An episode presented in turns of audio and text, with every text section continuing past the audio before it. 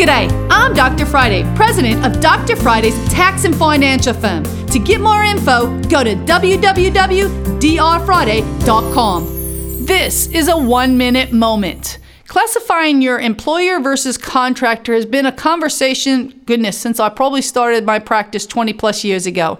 And it comes down to this it's, it's been defined a lot cleaner than it was 20 years ago, as far as I'm concerned. If you're able to tell the person when to arrive, when to leave, you provide the tools, and the job is something that is something that to require them every single day of the week to do, or at least five days a week, then that is an employee. If the person can say, no, I don't want to do this one, but I might do that one, I bring my own tools, that's a contractor. If you have questions on this, you need to call me at 615 367 0819. You can catch the Dr. Friday call in show live every Saturday afternoon from 2 to 3 p.m. right here on 99.7 WTN.